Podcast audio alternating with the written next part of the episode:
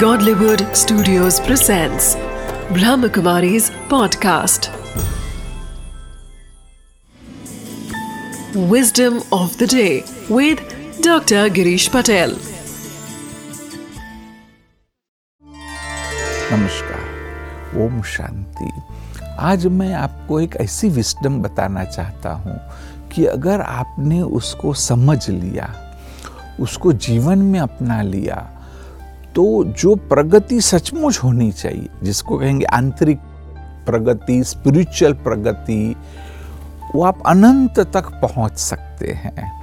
वो विस्डम है कि इस जीवन की, इस यूनिवर्स की जो मोस्ट ब्यूटीफुल चीज़ें है, जो मोस्ट पावरफुल चीज़ें है, उसे हम टच नहीं कर सकते हैं।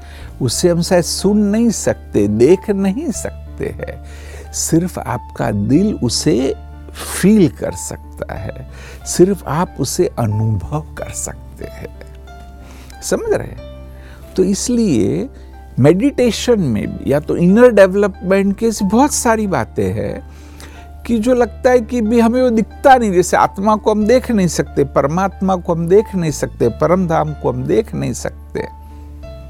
परंतु इन चीज़ों को आप फील कर सकते हैं, अनुभव कर सकते हैं।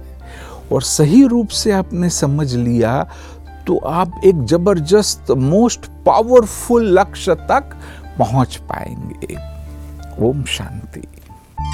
Question of the day if you have a big goal in life and want to achieve it then first you have to pay attention to your spiritual progress and the only means of this progress is meditation.